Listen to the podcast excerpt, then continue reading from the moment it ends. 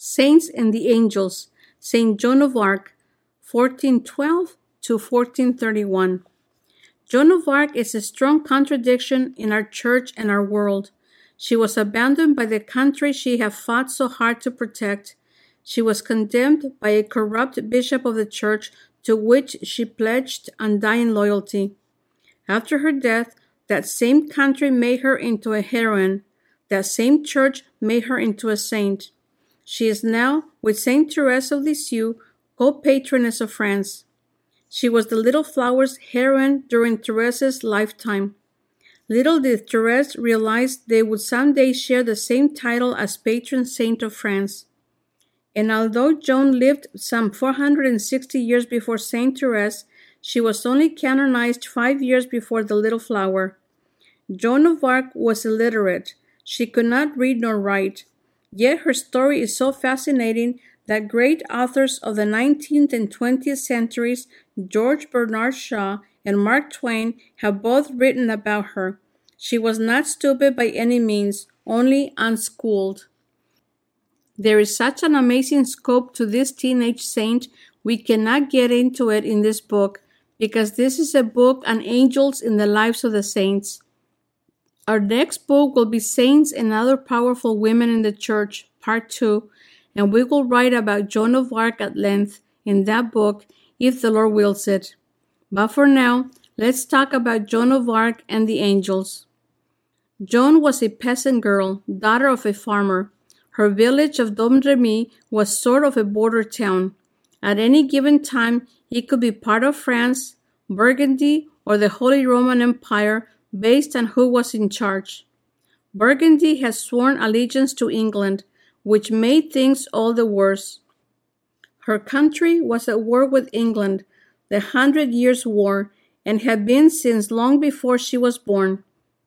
While Joan was used to the idea of war, having lived with it all her life, she and her family had to hide out many times when invading soldiers came to their little village from wherever to loot and pillage. These soldiers were not really troops for the most part. They were bandits who justified their way of life by posing as soldiers. They roamed in packs and took advantage of any weakness they could find. Their modern equivalent will be terrorists, cowards who terrorize the unarmed civilian population. While these 15th century terrorists had no courage, they had weapons, so Joan and her family found themselves running for refuge from the attacks. Considering the conditions of her country, Joan lived a relatively normal life. She was an exceptionally loving, religious, trusting girl. That may have been her great mistake, trusting people, but she trusted mostly in the Lord. He was in charge of her life. She spent a lot of time at church, receiving the sacraments whenever she could. While she was very holy, she was also the life of the party. She loved to take part in village activities, but her strongest pull was towards God and things of heaven. She was told many stories of the saints by her dear mother. Remember, she never learned to read or write. It wasn't really necessary for a girl of her station. She had a special secret place all her own, out in the woods, a little chapel where a statue of Our Lady and the baby Jesus presided. She spent a lot of time in that chapel, praying for her family and her country. Joan was a very patriotic girl. She loved her country and her king, even though she was not sure who he was. Her years of joy were short lived. At age 12, her famous voices began coming to her. They were always accompanied by a brilliant flash of light and came at the precise time the sexton rang the church bells. At first, there was only one voice. When this voice spoke to her, the third time, she knew it was Saint Michael the Archangel. This was affirmed to her on that third visit by an apparition she recognized as Saint Michael in the company of other angels. At first, the voice just gave her instructions on how to live a good Christian life. Basically, the angel told her to be good, go to church often, and obey her parents. These were good instructions, but to be honest, she was already practicing these virtues. At a given point, St. Michael advised her she will be visited by St. Margaret of Antioch and St. Catherine of Alexandria.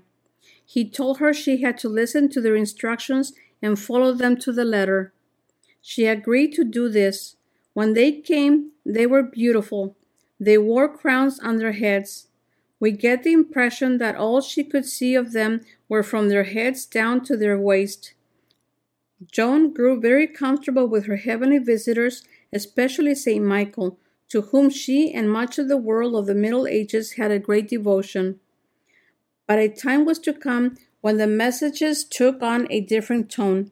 She was shocked when she was told, Daughter of God, you must leave your village and go to France. She replied, But I'm only a young girl and I cannot ride or fight. She was told she was to save France from the English. This was all beyond her. Think about it though. This girl was a teenager. Granted, she was much more spiritual than most adults of her time, but she was being told things that most adults would have a major problem accepting. Given the same set of circumstances, I don't know anyone who wouldn't be completely bowled over by the proposition set before this young girl. She knew they were sincere. She trusted, especially in St. Michael.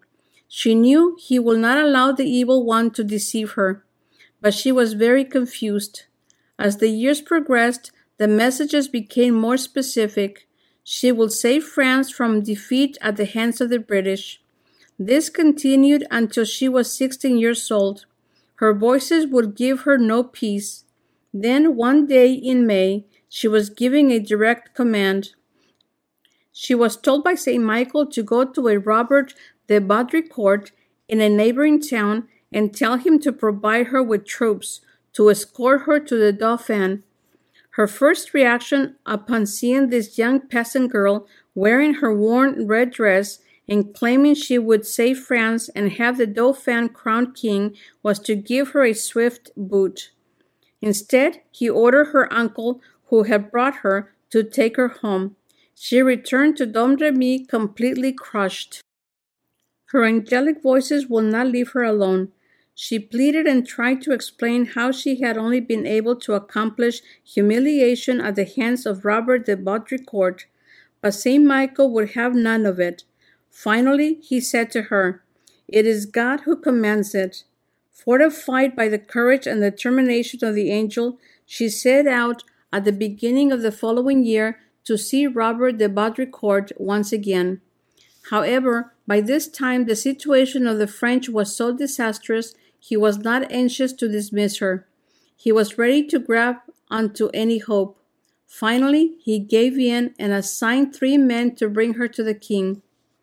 Everything she did for the next 15 months was orchestrated by the voice of St. Michael. She could do no wrong. She was giving a white suit of armor. The banner she carried into combat was that of Jesus and Mary. Every battle she fought, the French won by a wide margin. The English were pushed back. The English offered a ransom for the capture of Joan of Arc, dead or alive. But no one could get close to her. She was able to overcome the politics of the French court to have the Dauphin crowned King of France. But then it was over for Joan. Her mission was completed as far as the instructions of the angel were concerned. What then prompted her to continue going into battle when she had not been instructed to do so? Whatever the reason, all her future battles were disastrous for the French and for Joan. She was even allowed to be captured by her enemies, the Burgundians. They put her up for ransom. Her French king, the Dauphin she had placed on the throne, abandoned her. She was not worth putting up a franc. But the English, who hated her, put up a sum equivalent to about $50,000 so that they could humiliate and execute her. They were able to get a corrupt French bishop who had ambitions to set up a mock trial at which Joan was condemned as a heretic and ultimately burned at the stake. We have an important question to reflect on here. Why did Joan continue doing battle? As far as her voices were concerned, she should not have. Has she lost her focus? Was she now battling for God or for herself? Was there a certain amount of self gratification from winning all those battles? She had become the heroine of France at 19 years old. She was a very dramatic figure. Was her head turned even a little by the adulation she was receiving? Was she looking for men's approval? Better yet, was she looking for approval from the misfit she had made king? If any of the above were true, the results would have been predictable. She began working on her own agenda, not the Lord's as transmitted to her by the angel Michael. Is that why everything she did became a catastrophe? Is that why her king abandoned her without even attempting to rescue her from their enemies? Did Saint Michael abandon her? During her last great trial, when it became obvious she was to be the victim of a kangaroo court, did Michael come to her rescue once more at the end? We're told that at one point she backed off from her claims that she had truly heard angelic voices give her instructions. She was given a period of respite, but soon after she resumed her claim with strength and fervor, knowing she would be burnt at the stake as a witch. In the account of her death, it is reported that she was allowed to have a crucifix held up so she could look at it as the raging flames hungrily darted up the pole, mercilessly anxious and ready to devour her body. She seemed to go into an ecstasy, oblivious of the red hot flames that were closing in on her, enveloping her, attacking the young body of the former standard bearer and soldier of Jesus and Mary in France. Everyone waited anxiously to see her react to the fire, to hear her cry out for mercy, but she didn't. It was as if she didn't feel any pain. Then something unusual happened at her execution. One of the spectators, the secretary to King Henry, cried out, as John was dying, We are lost. We have burnt a saint.